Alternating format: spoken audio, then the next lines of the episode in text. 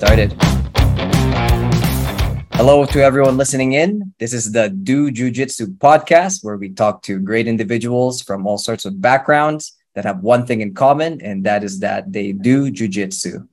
My name is Jay, and I'm your host. And today is podcast number six. We have Professor Mikey. He is a Brazilian Jiu Jitsu black belt, has fought and trained all over the world, and now is the founder and owner of Black Gold Jiu Jitsu in Spruce Grove, Alberta. So we're about to have a really, really fun podcast. Thanks for coming in, Mikey. What's up? Let's do jujitsu. awesome, man. Awesome. So, first of all, uh, Professor Mikey, tell us about your um, jujitsu story. How did you get started? So, really, kind of like how I started was just like interest through MMA. You know, I was kind of, I had a lot of interest in like the big explosion of UFC and mixed uh-huh. martial arts um, you know, kind of when everything really, really picked up. And I was just a young, young kid and was super, super interested in it. And um, there was just one thing in common with like all the best fighters in the world was they were all uh, jujitsu black belts. So I knew it hmm. was something that like I was like, oh, I got, I got to go check this out. So um, really, I was like my interest in mixed martial arts that kind of uh, directed me to my path down Brazilian jiu jitsu. I see. I see. Um, do you uh, remember how it felt to uh, start something new like Brazilian Jiu Jitsu?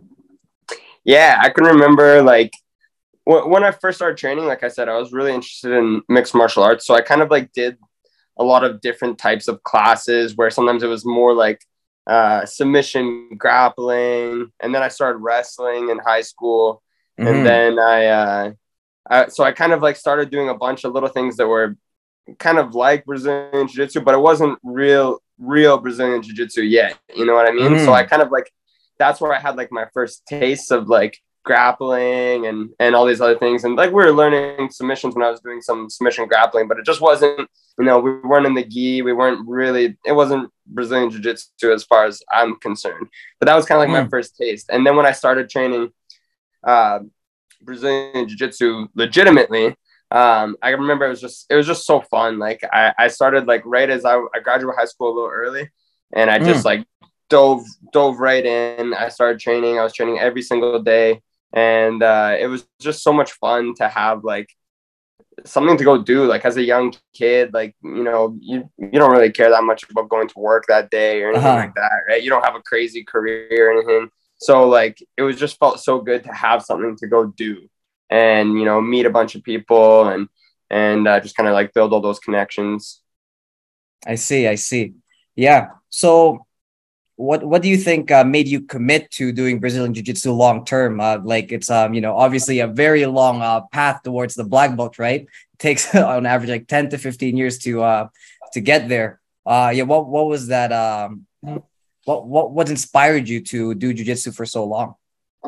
I think for me like a lot of my main motivation was um, competing. Like uh, when I first started, like I said, I was wrestling. I was I was competing in mm. wrestling, and then I started jujitsu. But I wasn't like I wasn't all in on jujitsu yet. Like I, I, was still very mm. much like, oh, I'm a MMA guy. You know, I'll train in the gi, but I'm an MMA guy. You know, and mm. uh, and then as I was starting to get ready to like, you know, hopefully take an MMA fight, anything like that, you know, my coaches were like, you should go, why don't you go do a couple grappling tournaments? Why don't you go do some jiu-jitsu tournaments? And I, I flew down to um, California with uh, my ah. professor, Ryan McGilvery.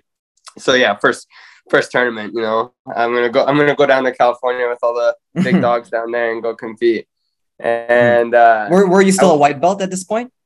I was a blue belt already. Blue belt. Okay in my opinion, I got my blue belt too early, but that's a different story. But um, but uh, I went down there and I competed and I did not very well. Like I, I lost my matches. Um, mm. but it just kind of like lit a fire under me where I was like, I really wanted to compete now because I was like, it, I lost, but I could see that there was something there, you know, like I was like, oh, mm-hmm. I, I, can do this. And, uh, and it was right around the same time when a lot of changes were happening with um, instructors and structure and how we were doing things. And uh, and I just kind of like I want to compete again so Valley. So I remember I, I I flew home, and like the next weekend, I went and competed again, and mm. uh, and I, I won a couple matches, lost a couple matches. Then I went and competed like a month later, and I beat some of the guys who previously beat me, and I just kind of uh-huh. like it was just this landslide effect where I kept like you know success breeding confidence, confidence breeding success, and I just kind yeah. of like snowballed down this path of like I kept working harder, training harder, training smarter, and in turn, I seen a lot of success from it, and it just kind of like because I was so committed to wanting to get better at competing, the mm. the commitment to jiu-jitsu was a prerequisite.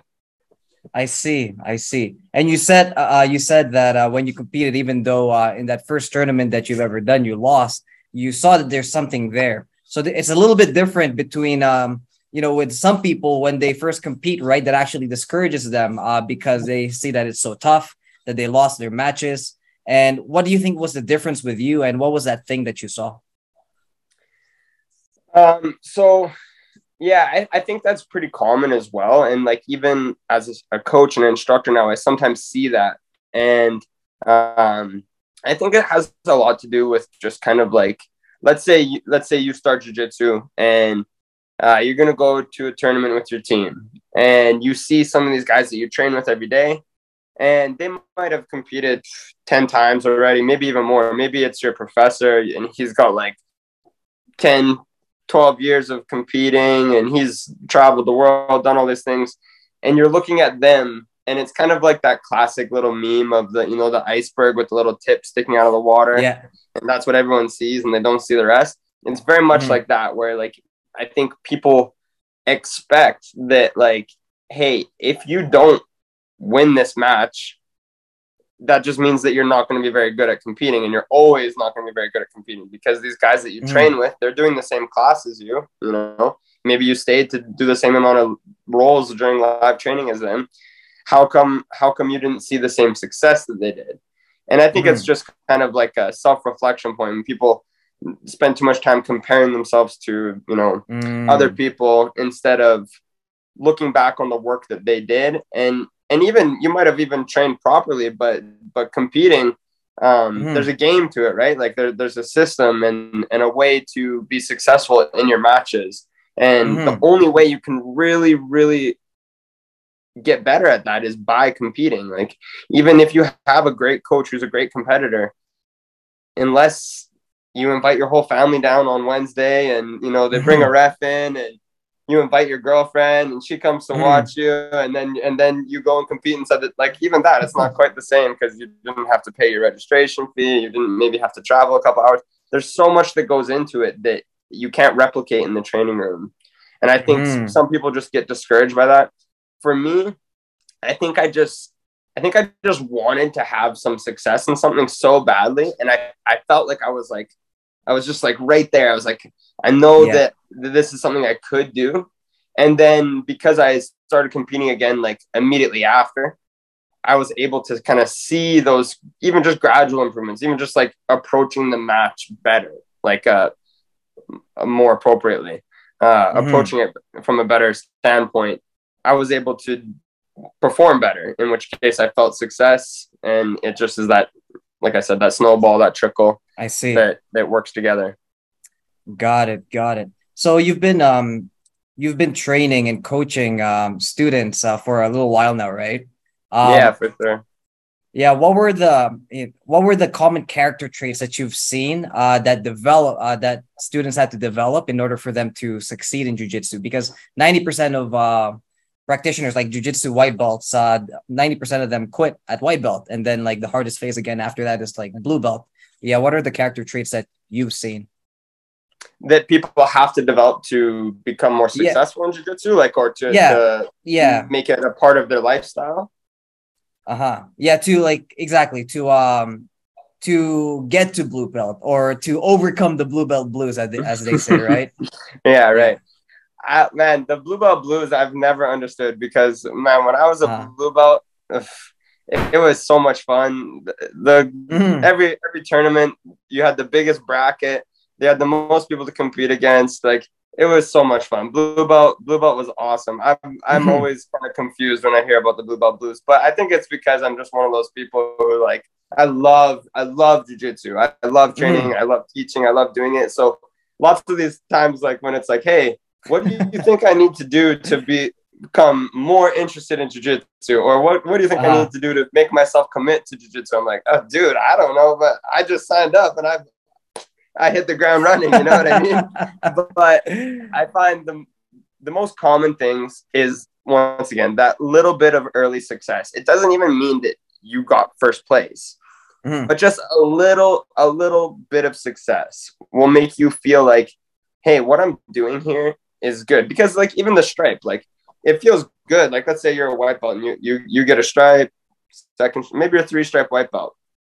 Um, if you go and you like tell some people, some of your friends Mhm. that don't train, hey, I'm a three stripe white belt.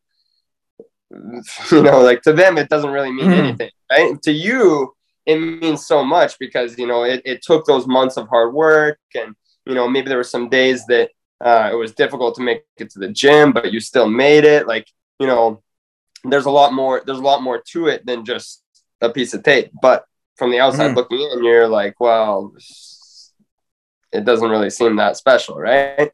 So Mhm. I think I think a little bit of early on success that can that maybe you get praised by your peers, your family members, something like that that can just kind of give you like that little bit of reassurance that what you're doing is becoming noticed. And that might come from your instructors, might come from your coaches, maybe it comes from your girlfriend, your boyfriend, Mhm. whoever it is, someone in your life that their opinion is important to you um, Mhm. just a little bit of praise from them on some of the successes you're having. Maybe maybe you joined and you really wanted to lose weight and you start to see that happening right? Mhm. and just by losing that little bit of weight you see like oh wait wait you know there's something here right? It's that same kind of Mhm. thing like you know i didn't i didn't necessarily do very well but there's something there. I can see it. You know i didn't lose all the weight that i need to lose yet but i lost a little bit. I can see where this is going to head so I think just a little Mhm. early on success and a little bit of whether it's someone noticing that success, anything like that. You know, it's like getting a haircut and you walk outside and someone says, Hey, that's a sharp haircut. You're like, oh, okay, thank God. You know, I was worried that it might be, it's not a good haircut. Yeah. Yeah, that kind of explains to the variety of people who succeed in jujitsu, uh, the early on success, because um, I noticed these like, you know, like very athletic, like full of potential, like, you know, new white belts coming in, and then they don't really even last a month.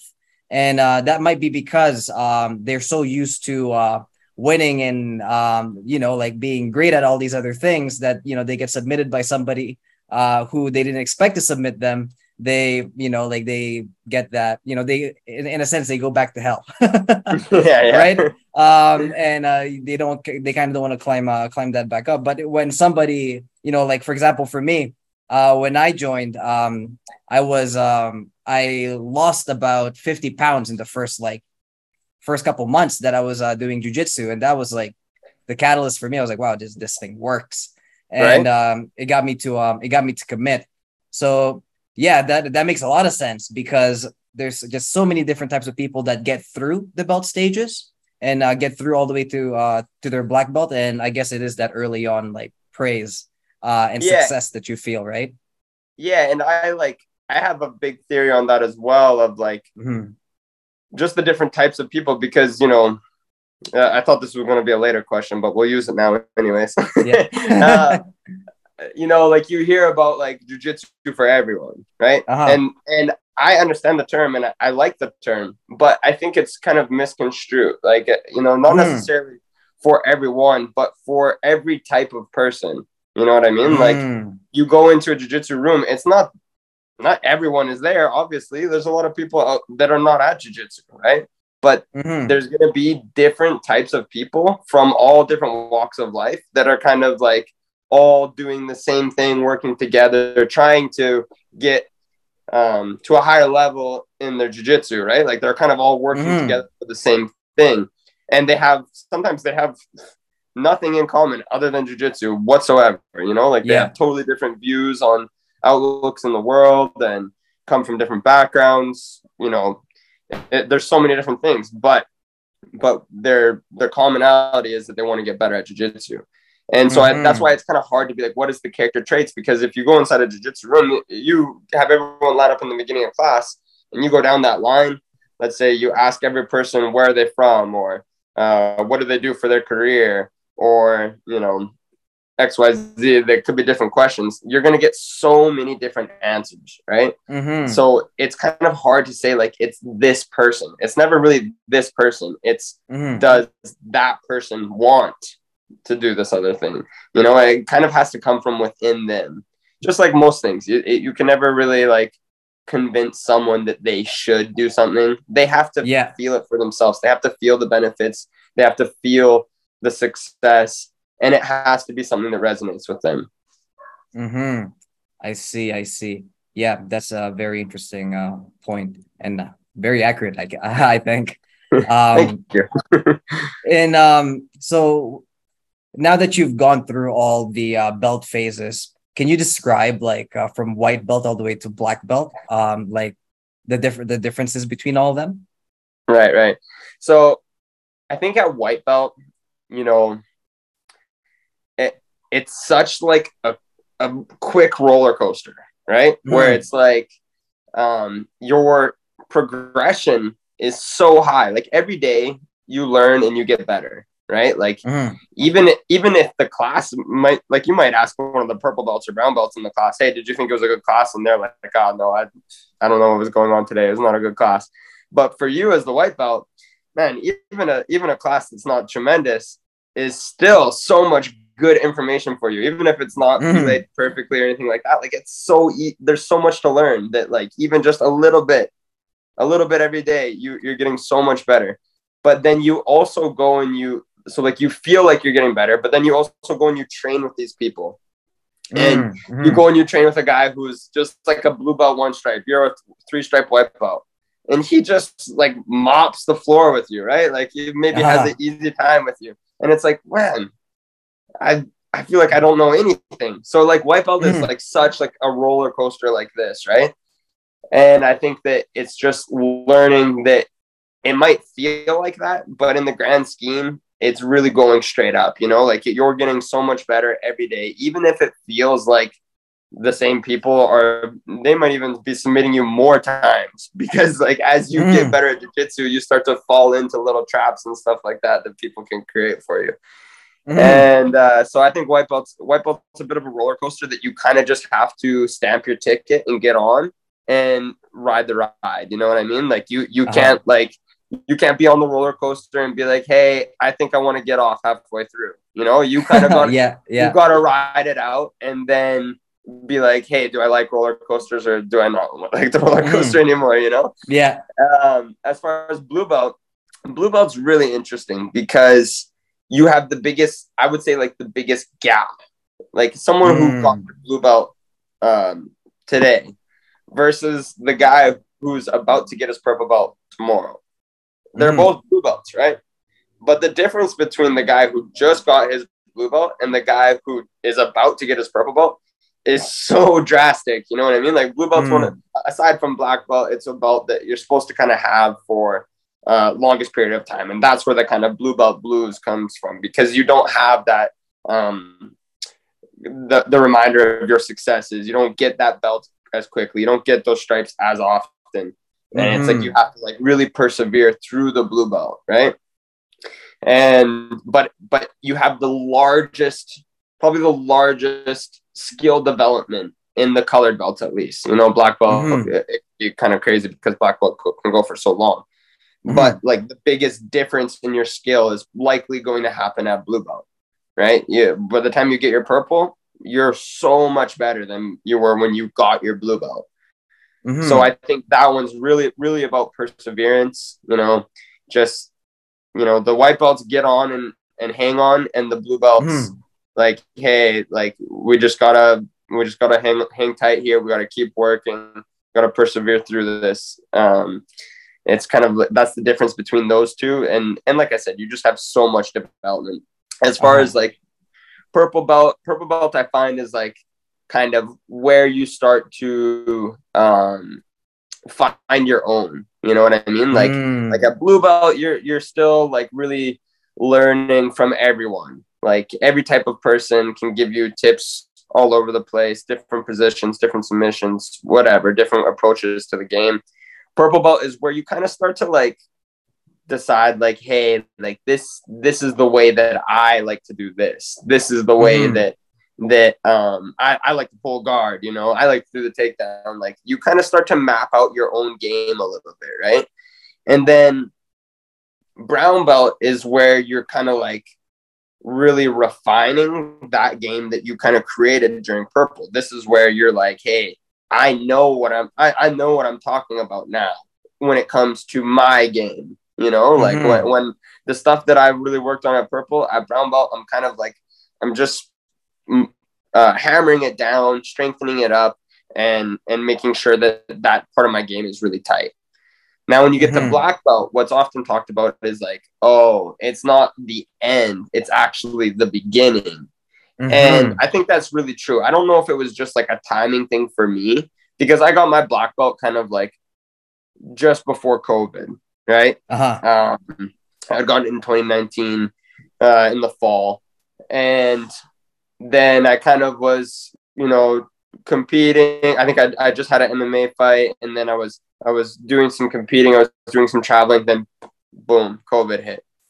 Mhm. and you know we all got sent home. We all had to find new ways to train go underground do whatever Yeah, do whatever yeah. it took to get your training in right? I'm i'm lucky enough that i have training partners within my family.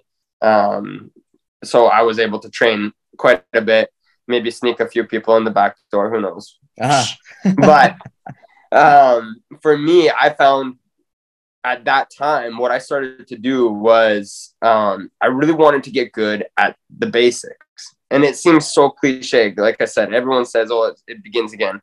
But I just, I started to think to myself, like, I think it was because I was, you know, in my mind, I wanted to open a school. I wanted to, I wanted to take that next step.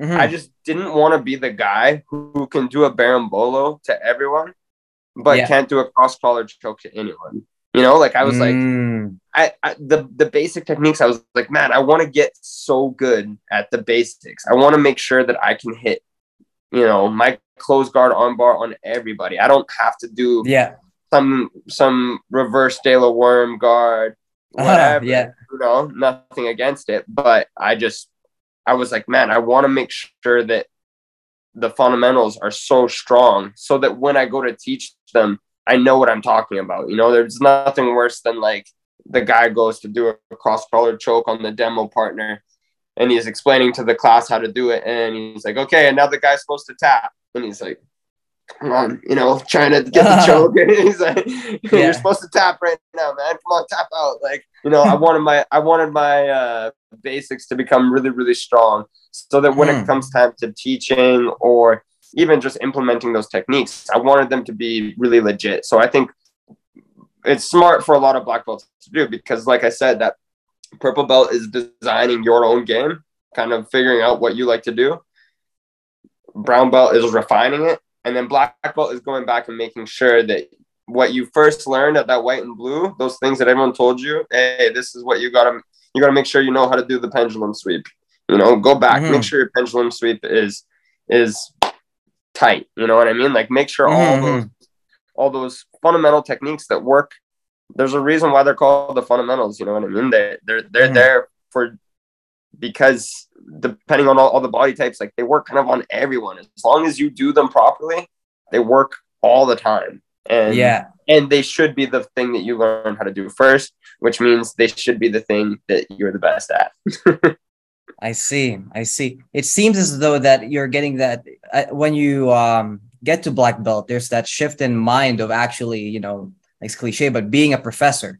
So you're Yeah. able to really teach uh, people who want to learn the basics and fundamentals, and you can simplify it uh, so much where it's almost, um, yeah, it's like it's hard not to learn it.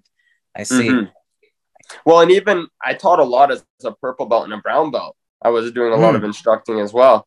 And that's when I used to be like, hey, you know, okay, flying triangles today. Okay, rolling back takes. Okay, like, you know, a lot of crazy flashy techniques. And it doesn't mean that those techniques don't work either, as long as you're doing them properly, just like every technique, they should work. But mm-hmm.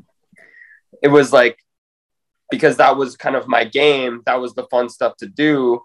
And people like to see it. And then I got my black belt, and people are expecting it to go like, you know, to the next level. And I was like, okay, no, let's go back. Let's do let's do a cross collar choke. And people were like, what? Who is this guy? Like, uh-huh. you know, what happened to the guy who was doing the rolling, spinning? like what where did he go and i was like no yeah. you know you got i it's just like a shift in the mind i was like you know you got to make sure that you have these things down because it's too yeah. embarrassing to like i thought of it more as that like not only do i want to make sure i can teach them really well but i was like it'd be so embarrassing i thought of like some of my uh, really high up professors that taught me a lot along the way i was like man could you imagine if they came and they seeing my cross collar choke and it didn't work, that would be so embarrassing. I was like, I got to make sure it's good. I got to make sure it's good. I see. I see. So it's um at at your stage now. Uh, you're doing it for other people to really teach other people anymore because it sounds like the selfishness in your game has left, right? Or the, yeah, the selfishness in your uh, even yeah in your teaching and your learning has uh has left the building, right? It's just different now. Yeah, yeah, I mean, I still, I still love to learn, and even like the kind of some of the flashy stuff that I do like to do. Um, I love to teach that as well, and usually that's what you find is like at the end of the night when they're trying to mop up the mats. There I am on the side doing some uh, rolling, spinning stuff with a few of the a few of the guys that stuck around long enough. I'm like, okay, now this is just for us to do you know but mm. uh, in the grand scheme it's easier to not easier but better to teach some stuff that's a little bit more wide ranging for the other people but i think also it was just like whether i mean everything kind of goes together but whether it's through jujitsu because of jujitsu through life personality they're all intertwined right so it, they're developing together and turning you into whoever you're going to become, right? Like, it doesn't mean that every person who does jujitsu is going to be the coolest, nicest person you've ever met. Mm-hmm. And, uh, uh, but it just so happens that lots of times when you go to train, you meet a lot of cool, nice people, right? Mm-hmm. so yeah, jiu-jitsu yeah. definitely has its effect on people. But um, I just also, at the same time, I, w- I was listening to a lot of podcasts and stuff like that where, you know, they talk about studies on the differences between doing things for yourself and doing things for other people. Uh-huh. And I think it just resonated a lot with me. I don't know if maybe I was selfish when I was younger, or maybe as like when I was an MMA fighter, I was more selfish. Uh, but mm. like when I when you're teaching and you have people that come up to you and tell you about like how much the class that you just taught helped them in their game, and maybe it, you really totally fixed something that they that they struggled with for sometimes they're struggling with it for years or or even just like on their personal life on the mats they're just like man i just i love coming to this class because you teach this class um, mm. whatever mm. it is mm. like that stuff feels so much better than like the gold medal or anything. Like i want a gold medal like man maybe i'll throw it on the wall at the gym or i'll throw it in the closet at the house. Like you know i'm mm. not gonna i don't have a spot in my living room where i've got all my medals or something. Like it, it's yeah. those are like really short term they feel good of course it feels good to be successful and in what you're working really hard to do but it, it's just like a small hit of you know that dopamine you know like you uh-huh. you get it and it's like it's awesome you get your little picture you put it on instagram you get a bunch of likes yeah. good but then it's just like gone from your memory like you know uh-huh. you might think back you might maybe you watch some of your competition videos and you're like oh yeah it, that did feel really good, but it doesn't resonate the same way that it does as like some like non non even non competitor uh, just telling you like how much you improved their day. Like that has so mm. much more weight to it than the small successes that you did on your own. Even though like they they all go together and they all have their place. To me, yeah. they just seem that seems to resonate much deeper with me than it does even my own successes, which, you know, are still great. It's just, it doesn't feel the same as like having someone let you know how much you help them out. Mm-hmm. Definitely. Definitely. Yeah. I see that uh, shift in mindset Um, wow. So I guess you'll only be able to really experience that once you get to that um once you get to that level uh of just like you know like being so unselfish with uh your work now and uh, you're like okay well I've learned so much I've taken so much already it's time for me to give back a little bit here. Yeah, for sure. I mean, that's the thing as well is like you can't be the white belt telling the other white belt how to do the berimbolo, you know? you don't want to be that guy either. So yeah. You can't you can't not that's not for everybody. It's it's a progression and where you end up. And you know, other people not everyone needs to be a instructor, not everyone needs to own a school, not everyone needs to teach classes, you know, like that's it doesn't have it's not set in stone. It doesn't have to be your path. But it doesn't mean that those same people they would feel good if that if they got told that stuff as well. It just might not be what their pursuit is. And I think, mm-hmm. like I said, it, eh, depending along where you are at, that uh, that's going to be different for everyone. Because I think there was times when I myself was very selfish in my training. Like you know, I would make sure mm-hmm. that like I got to. I'm going to make sure that I get to train with all the best guys. I'm going to make sure that um, you know that i get to do the training with who i want to train with now instead mm. if for me if, if i see everyone gets a partner and this one person they didn't get a partner instead i'm like okay uh instead you go with this person and, and i'll sit out you know mm. because it's now it's just like it's less I don't know. Maybe I just see the importance for them more so than mm. me. Like, uh, okay, I've done, I've done my fair share. You know, you can uh-huh. go get a roll in, or, or maybe if like this one person doesn't get picked for a roll, the next time I'm like, okay, I'm gonna make sure I pick that person because they didn't get picked last time, and you know, I want to make sure that they don't feel like no one ever picks them, and now mm. they're not gonna stick around tomorrow. Tomorrow they're yeah. gonna take class and go home. Like, I don't want them to miss out on training because they felt like they were excluded at all or anything like that. So I think it's just it's just a different spot along the path, and everyone's path might be slightly different. So it doesn't mean that you're going to end up in the same spot either. You know, yeah. I, everyone's got such a different combination of um, outcomes and start points that it doesn't have to look the same for everybody. I see. It's interesting that you have now that uh, perspective. Uh, however, like along your journey, you had to be selfish, right, to get to the skill level that we're uh, a skill level of where you are right now. So uh, being, you know, self, uh, you know, being, you know, quote unquote selfish in those, uh, in uh, those moments in those years of training is actually, you know, like a key part to getting very, very good because you know, like what you want to learn, you know what you uh, have to work on, and like there's nothing that's going to stop you from uh, really learning it.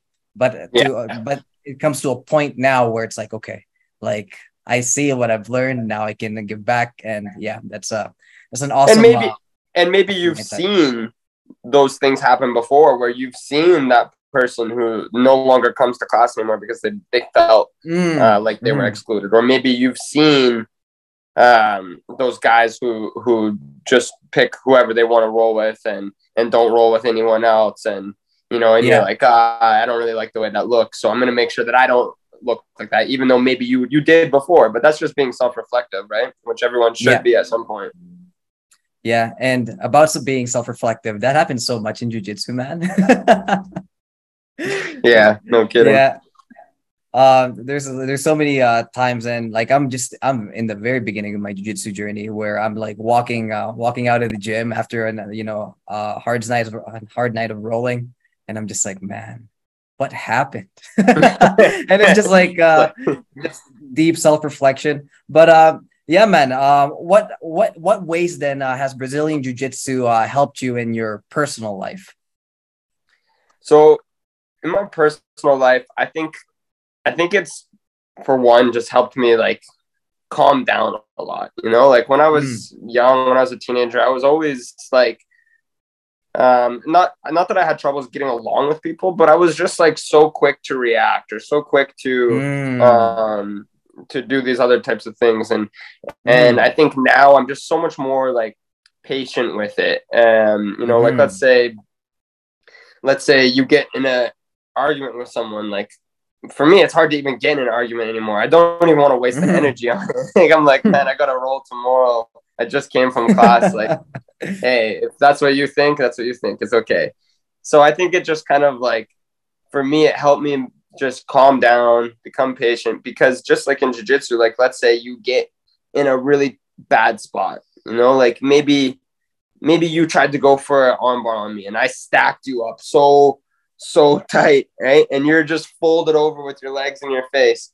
It would mm. be hmm. very easy for you to maybe panic and react and try to push your way out and use a bunch of energy. And if you don't get out, now mm. all of a sudden things are things are really really uncomfortable for you. Things have gotten much worse. Or maybe you tried to get out and I was able to direct your energy and you know get around your legs and now I'm past your guard. It's even worse mm-hmm. now, right? Like things things were bad.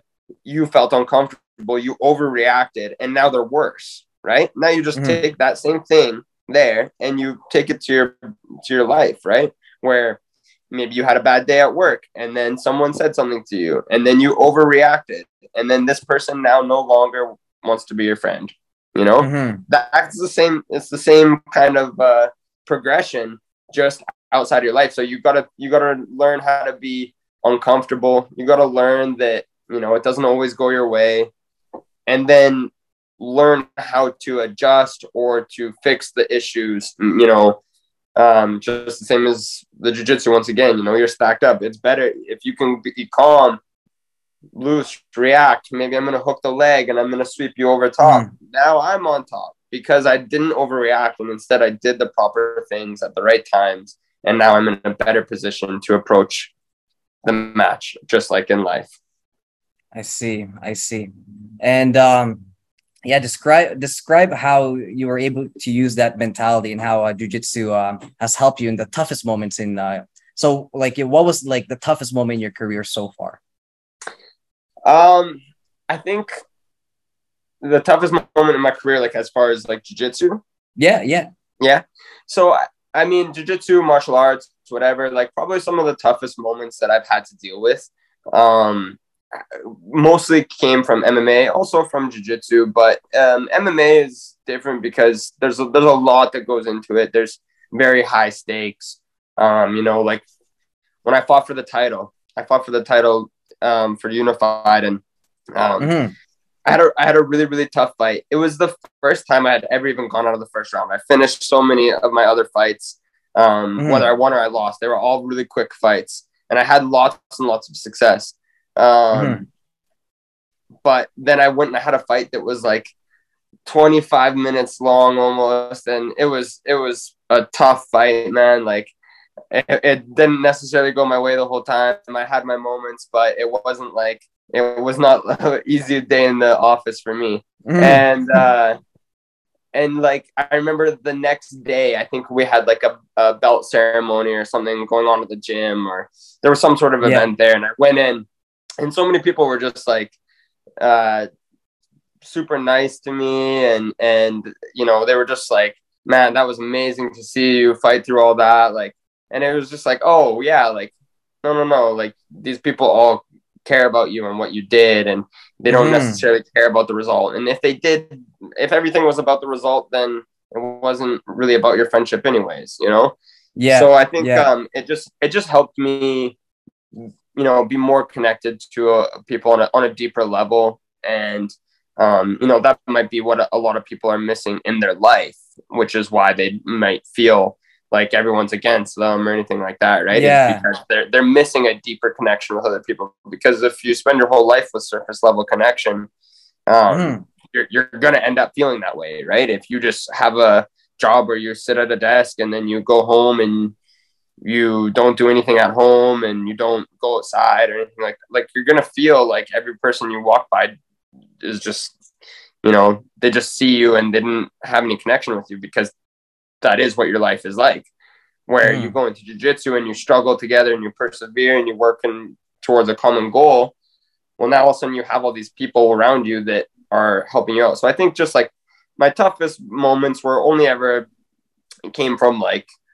athletic failures you know yeah and just realizing that it didn't it didn't not that it doesn't matter because that's not true either but that it didn't affect the way that my relationships with these people were mm-hmm. approached. You know, I see. I think that's important.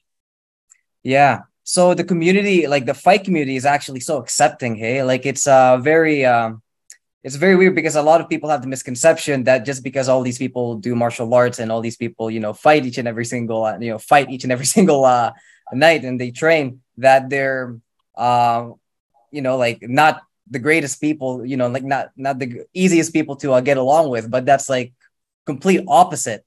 Uh, what do you think is why do you think people have that uh, misconception? I don't know. it's probably there's there's like a combination of things. Not everyone involved in martial arts and involved with MMA is super nice. Just like I said yeah. earlier about not everyone just because they get a black belt does not mean that they are a tremendous person. You know, through mm. and through. They might have good qualities, but they might have bad qualities. You know, and uh, and everyone has their flaws. It doesn't mean that you're going to be perfect hopefully it hmm. means you're better than you might have been as far as like a personal level i think where a lot of that stuff comes from once again unfortunately it's the same reason why we are as popular and as successful as we are is because of things like maybe the ultimate fighter or something like that where mm-hmm. you watch the show on tv with they take like 16 dudes and put them in a house and give them all this alcohol and make them fight each other and train with each other, like, well, of course they're gonna look like crazy people, right? Uh-huh, uh-huh. you know, yeah. It doesn't matter. They don't have to be MMA fighters. You put 16 dudes in a house with alcohol and whatever, they're gonna have a crazy time. You know? Yeah. I think like some of that is like what most people see. Like, you know, if if even you training, you might post a picture and someone's like, "Oh, you're training UFC, bro." It's uh, that classic UFC bro type thing that mm-hmm. is really pretty far disconnected from most jiu-jitsu um, schools and jiu-jitsu academies. You know, you might mm-hmm. have like a MMA program within your school, but even those people are probably not really like that. It's only going to be like a very small niche group of people within the MMA and martial arts community that are even mm-hmm. like those um, kind of characters that people imagine. But it was really funny when you were saying that I, it just totally reminded me of like there's this place that I always go and I get my haircut and uh, I always go in and like obviously I've got like I've got some pretty serious cauliflower ears so if I'm going to get my haircut there someone's asking me some sort of question about it like whether they're like oh, what, what's going on you know and so yeah. I always end up talking to people about it and uh, all the time the guy who's the owner he's always like hey dude you better cut this guy's hair good because if not, he's go- he's gonna he's gonna kick your butt, man. Like you know, he's always telling all of them that, and every time I'm just like, it's like cringy to me in my heart. I'm like, dude, yeah. like I can promise you, you can totally screw up my haircut, and I'm not gonna do anything. I'll probably still give you a tip, and I'm just gonna go home and probably get my girlfriend to cut the rest of my hair off or something. I don't know, but yeah, like, for sure that is not what's gonna happen. But on on the flip side, that might happen to you with someone who doesn't train at all because uh-huh. of that uh-huh. whole ego thing, right? But but for us, like, man, like that's not gonna happen at all. mm-hmm. Yeah, definitely. It seems that um, when you don't train martial art, what ends up happening is more people have more insecurity, right? More, uh, they're more afraid to be uh, outside and more doubt in themselves. Uh, it seems as though that martial arts or you know Brazilian jiu jitsu uh, is able to counteract that. And you know, when you're able, when you walk outside, you just walk with a little bit more confidence than some people. you know. Yeah, exactly. Or yeah. like, and even also the realization, like a lot of people are walking around without the realization of of um what what can really happen. You know, like. Um, mm. I'm not sure what what your experiences were going into a jiu-jitsu school um, like what your what your expectations for yourself were. But I can think of a lot of different times when someone came in and they were like maybe skeptical of uh, some of the people there that are of a higher rank. Maybe they're uh, maybe they're the UFC bro. You know what I mean? Like they're the guy who's in the who's in the local gym doing bicep curls and hitting the heavy bag. Like you know, mm, they yeah. might be that character and they come in and it's because they haven't realized yet what what can actually happen to you um, against someone else. And i think that as a martial artist and especially a jiu-jitsu practitioner because we we we get taught this very early what can actually happen is um, you can realize that you have no clue what you're talking about and you have no clue what you're doing and you are going to get extremely tired and you are going to probably mm. pass out before I even have a chance to really do anything to you. Mm. you know what I mean? but um, but I think uh, that's just like especially for jiu-jitsu that's one of the amazing things about it is because we get to do live training and you get to you get to roll at this pace that is so close to 100 you know mm-hmm. 100 is not where you want to be when you're rolling with your training partners but you can be you can get pretty close to it. You can be around 75 80 maybe you're training hard it's 85 like you can train you can go pretty hard with your training partners and everyone is happy and goes home feeling good.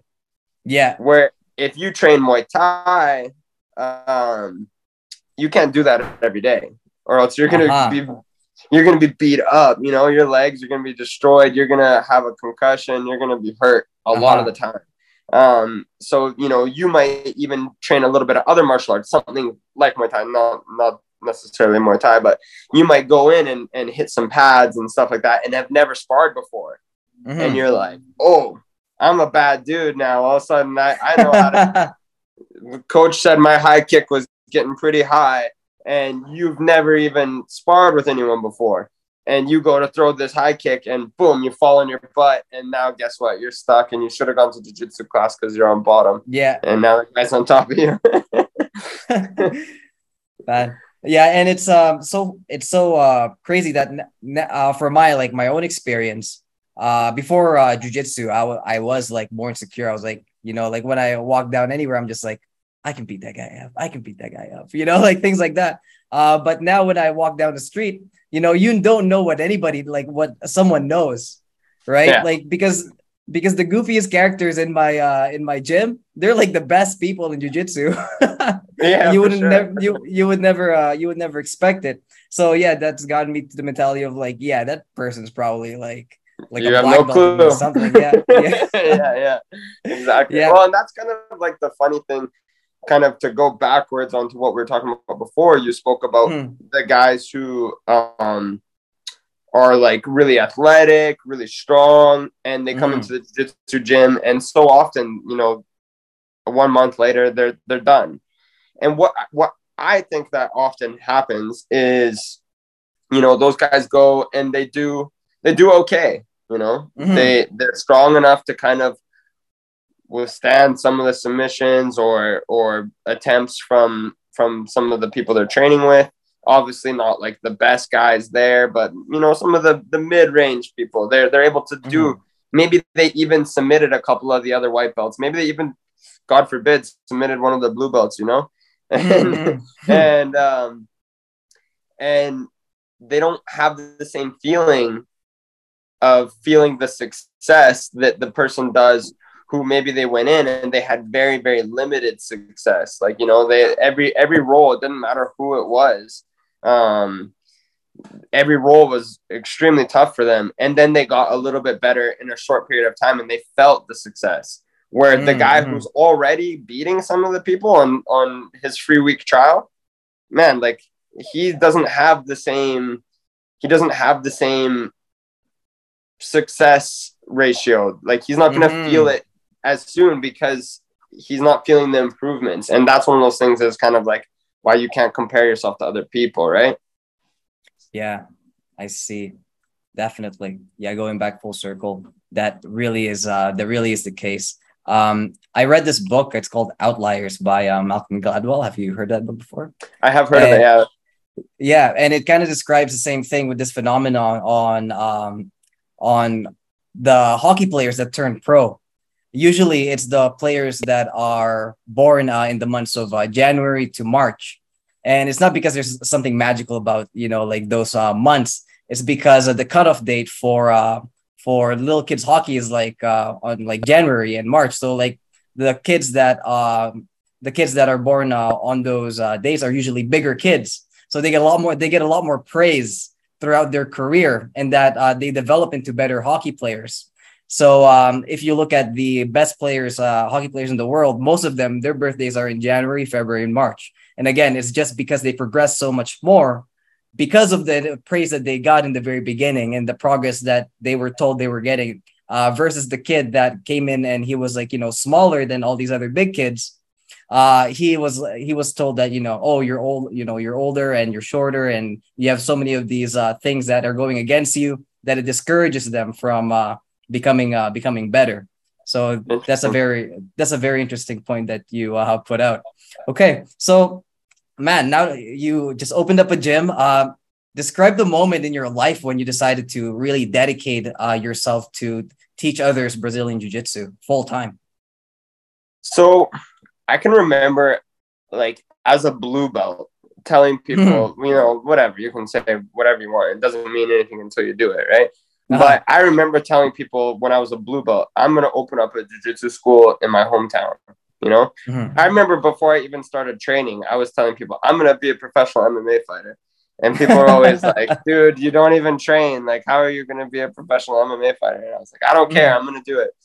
Started training, started fighting, had my successes, had my failures, did my thing. Uh-huh. Um, same with jujitsu. I started jujitsu. I remember telling people, I'm gonna I'm gonna open up a school and I'm gonna teach jujitsu, and uh, mm-hmm. and I wasn't even nearly in a position to do it yet.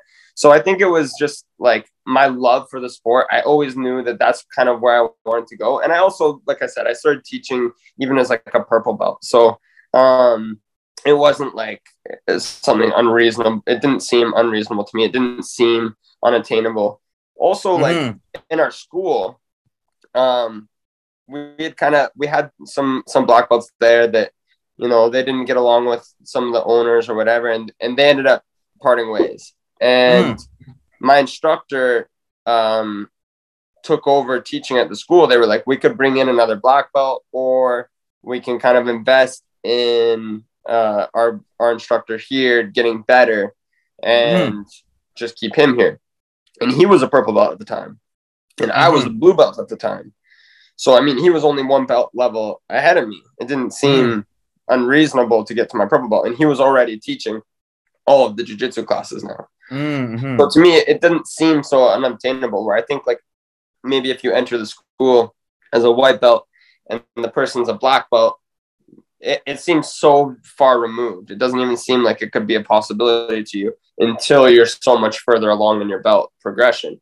So I mm-hmm. think knowing that and seeing how well he did and how, how successful our school became, um, mm-hmm. um, I think I think that just like it made it seem so so much more possible to me. It, it, you know, and I, I still had a lot of people tell me like, "Oh, this is you're it's not going to be for you. You're going to have to just like teach little kids classes. It's going to be like a daycare, and you know, you're not going to get to do the things you want to do, and you're going to have to just run books and do all these things that you don't want to do." But I was like, man, like my love for jujitsu is too strong. There's no way there's no mm. way I'm gonna live my whole life going to do a job that I don't necessarily want to do. Just waiting, mm-hmm. waking up, being like, oh, okay, I have this many hours to till I get to go to jujitsu. There's no way yeah. I'm gonna live my whole life that way. I'm going to make it so jujitsu is my life because that's what it that's what it is. Like that's what I do. That's uh, I wake up, I go to bed thinking about the same things, you know. Um, so there was there was just no possible way that that wasn't gonna be the the route that I was going to take. I, I uh-huh. knew I knew early on that uh, that that's what I wanted to do. I see, I see. Yeah, so it's like it's a goal that you know you, that you want to attain. Like when you look at the frame of like your 80 year old self, right? One of the things that you would probably look at is, uh, or the decisions that you would be most proud of is like opening up that school and making sure you know you took that chance on yourself to open it, not being scared about you know like you know, do like doing taxes, writing books, you know, um, you know, teaching, you know, teaching uh, little kids, having a daycare and all these things. Um, it's it's it's part of it, right? So it seems like that is like you know the passion that is burning within you, and you just need, you know, you're you're being your truest self in a sense, right? For sure. Yeah. So, what would be your advice? You know, some people are, you know, watching this podcast. You know, they're in Spruce Grove and all that, um, and you know, they're they're they came to this part of the podcast. So, what would your advice be to someone who's thinking about doing Brazilian Jiu Jitsu, who's drove past by the gym a couple times, is like keep on looking at it? Because for me, it took me like really like a year, two years to really step in and commit myself. What would be your advice to someone who's thinking about doing Brazilian Jiu Jitsu? My my advice to someone who who wants to start training jiu-jitsu um you know whether like it's kind of hard for people that like don't really have any interest to like speak to them um mm-hmm. on on the importances of it you know there's kind of got to be a, there's got to be a little spark there something you you got to be interested like you said you drove by it but you've seen it you it caught your eye you're thinking about going thinking about going for those people what i would suggest to them is to one almost every single jiu-jitsu school they they do or they should have some sort of free trial right mm-hmm. go and do a free trial and then go and do a free trial at another gym and another one and another one and, and travel around and try a bunch of different ones and find find a group of people that you gel with really well you, you really enjoy training with them because mm-hmm. um, any any school you go into especially as a white belt like the instructor is going to seem really good. Everyone there is going to seem really good because, and you're and you're going to learn a lot because um, it's something that you have no clue about, right? Like mm-hmm. it's it's easy to learn something that you have nothing no clue about, right? Like it's hard to mm-hmm. master mm-hmm. it, but it's easy to learn about it, right? Yeah. So you are going to learn no matter where you go. So make sure you find a, a, good group of people, people that you like, people that you get along with. You because if you end up in a place where you don't feel um, very connected to the group, it might it might give you a bad taste of what that actually mm. is right? Where the jujitsu mm-hmm. is, you're still going to learn, and then maybe like down the road, you might change your mind, right? You might want to train somewhere else later down the road. Maybe you realize like, hey, this is fun, but I really want to compete. There's a school that's more uh, inclined to competition, or maybe the opposite. Maybe you're like, I don't really want to compete, and this school is all about competing. I want to go somewhere else. Um, mm-hmm. You might mm-hmm. need to find exactly what it is that's for you later on. But at first, I would say like find a group of people that that you work well with, that that you guys kind of just get along. It'll just make your training so much better. If you go in and not only do you not like your training partner, but also he's just like kicking your butt every day. Every day he's choking you. I mean, like it's not going to be fun, and it's going to give you. Um, you're going to have like bad feelings toward it. You know what I mean? Yeah. So I think that's important. First thing is to like go and find your group, find your group, and then commit to yourself. Like I said, that whole you got the ticket, go for the ride you know like like ride that out that one year. If if you go and you do your one year but there was three months of it that you didn't really train that doesn't count you know? Mm. go commit to yourself and and and do that full year around that time and then maybe like readdress it. Don't give yourself the easy out. Don't go and be like hey uh it's been fun. I've been learning but uh you know I just I like to go to the movies on Wednesdays instead. You know, like don't uh. don't give yourself an easy out. Commit to it. Mm-hmm. Commit to yourself. You know, you don't have to worry about what other people think, anything like that. Just commit to yourself. X amount of times a week, go do that. Next thing I would say is like this goes along with finding the right people, but trust those people. Trust your professors. You know, you see a lot of people that go in and these are kind of like the students that are whatever you're they're not your favorite students. And they're like mm-hmm. they want to question you all the time. They want to hey is this really the name for this sweep? Because i seen it on youtube and someone called it a different name. I don't think you know what you're talking about because it might just go by a different name for this person. You know what i mean? Like mm-hmm. trust your professors. Let them let them give them the opportunity to teach you. Don't question everything too much off the start. You don't know what you don't know. Just let them show you a little bit. Maybe maybe there's a technique that you've seen that you're like, why wouldn't I just do this? And there might be a total legitimate reason why he didn't show you that specific technique yet. Maybe it just wasn't on today's lesson plan. Maybe that's on Thursday's lesson plan. He's going to show you mm. this instead.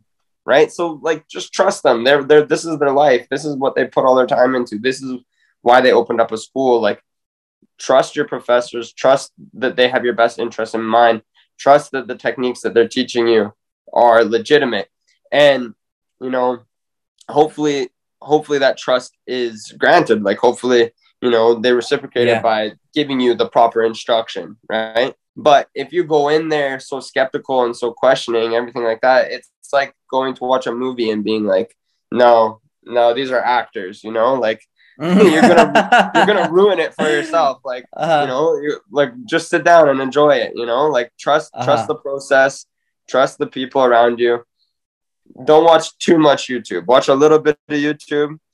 Find some find some good videos, but don't spend all your time on YouTube. Spend all your time on the mats instead because uh-huh. you're not going to remember it anyways. You're just going to flood your mind. So watch a little bit of YouTube, spark your interest, but make sure you trust your professors, the people who are on the mats with you here, because this is where you're really going to learn. Even if you remember the technique, you're going to need to drill it 10 times at the school at mm-hmm. least. So it's the time on the mats. You need to be there. You need to be in the gym with your training partners, practicing the techniques, trying them live, going back, troubleshooting them, doing them again. Mm-hmm. You can't overload your mind too much. Yeah, that's right. That's right. And um, at this at this point, man, what was the most memorable moment so far since practicing Brazilian Jiu Jitsu? It's got to be getting the black belt, you know. Like mm. it's uh, it's everybody's dream. Everybody's chasing that.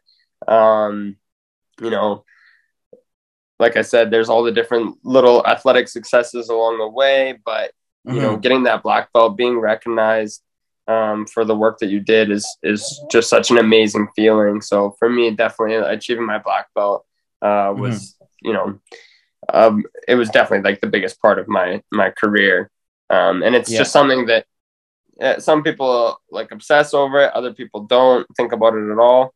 But even it doesn't matter which side of it you're on everybody wants it. You know, everybody wants to yeah. get to the black belt. yeah, I heard you uh, got, actually got your black belt from uh, Master Carlos Gracie. He was the one who gave it to you. Yeah, I uh, I was lucky enough to get my black belt at the Gracie Barra World Summit in uh-huh. 2019. And so it was it was a huge event. Um, there was uh, you know they did the black belt promotions on the final day. It was mm-hmm. awesome. It was a really really cool experience, and uh, you know you know how you always do a speech when you get your black belt like it was like i'm at the world summit so you're there you have like your instructors master carlos they give you the black belt they give you a microphone there's like hundreds of people there you're like mm-hmm. jesus like i don't know like i remember when i was sitting on the side of the mat watching everybody get their black belt i was like dude why is this guy stumbling all over his words? Like you know i know what i'm gonna say when i get up there then you get up there and you're like, uh, yeah. you know. so uh, it was a really really cool experience. I'm super thankful for it. Um, it was it was definitely one of the biggest moments in not only my jiu-jitsu career but obviously my life. Wow, man, that is so awesome. That is so awesome. And uh, last uh, question here. You touched up on this question already, but what is your advice to new white belts? You know, they they finally they finally got the courage to uh, come to the gym. They signed that paper, and um, now they're uh, now, now they're a member. What's what's your advice to new white belts? Yeah, so like I said, it kind of goes along the same lines of uh, committing to yourself, trusting the people around you, but also as a white belt, you know, make sure you take care of yourself. You know, there's nothing worse than the the white belt who who gets like a really bad injury or something like that. You know, all, all your training partners are always going to be like, oh, it doesn't matter. You know, you have a torn mm. labrum. It's all good, bro. Just put some tape on it, you know. But try to really take care of yourself because, uh, you know, um, jiu-jitsu is going to be with you for a long time. It's going to come and go. You need to be committed to yourself, but you also need to take care of yourself on your health mm. level as well. Like jiu-jitsu is amazing. You're going to get stronger, you're going to get fitter, you're going to get more flexible, you're going to gain all these amazing attributes.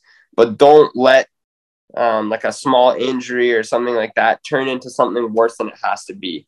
Take care mm-hmm. of yourself because um, more than a bad instructor or bad training partners or even a bad student, less than you not paying attention when when the guy's showing the techniques. the thing that's going to hold you back from learning the most is being injured. So take care of yourself Mm. and vice Mhm. versa. Take care of your training partners because um, you don't want to be the guy who maybe accidentally hurts someone and you hold them back from learning. Instead, you want to come up together, right? Rising Yeah. tide raises all boats. 100%. All right, Professor Mikey, thank you so much for uh, coming to this uh, podcast. And lastly, here, uh, when where can where can people find your school? And um, yeah, tell us a little bit about it. For sure. Yeah, we're in the Spruce Grove, um, in a brand new, nice, cool area. Um, Spruce Grove, people who don't know, is a small little uh, city outside of Edmonton, and uh, it's just exploding. It's getting bigger every day. There's construction every which way I go. I can't get out of the city without going through construction. It's getting so big, and uh, we have a really cool location opening up. And um, you guys can check us out on Instagram, black gold underscore jujitsu. Um, we're posting lots of stuff on there, lots of content, and um, we're we're so so excited. I, I cannot wait to be in the school teaching jujitsu. Um, so uh, it's it's gonna be big. We're gonna we're gonna shake up the game a little bit for sure. Um, we can't wait to be a part of it. I can't wait, like you know, just to be in the school teaching. I I'm so excited. I'm so excited. We're doing all the construction ourselves, like laying the mats down. Like every day, there's something exciting that we're working towards, and it's all towards this big, huge, grand goal. And I just I can't wait to see the future, what what it holds for us, and and for our, you know, not not like necessarily us as in me, but us as our team. Mhm. You know, like our community. What what we're gonna be able to have our impact. Uh, you know, when I grew up out here, I grew up even further outside of the city than Spruce Grove. Um, but I I had no there wasn't a place to train. People always say like, "Hey, I wish I'd started training when I was younger."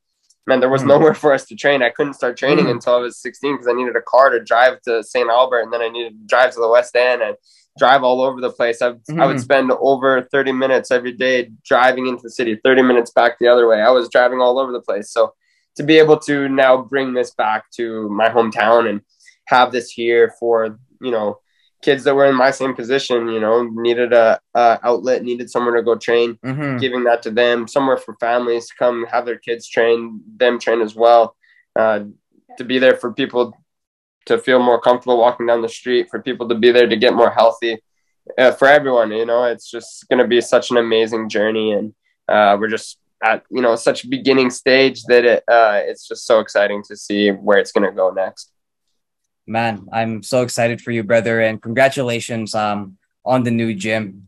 It's gonna be a crazy, crazy ride. for sure Yeah. for sure man So everybody, I'm gonna be putting the um, the information down in the description below. Make sure you check it out. Black Gold uh, Jiu Jitsu. So all right, that wraps up podcast number six. If you enjoyed this podcast and inspired you to keep training or start training, make sure you like, share, and subscribe so that you don't miss out on more stories of individuals who do jujitsu. And we'll see you on the mats. see you man thank you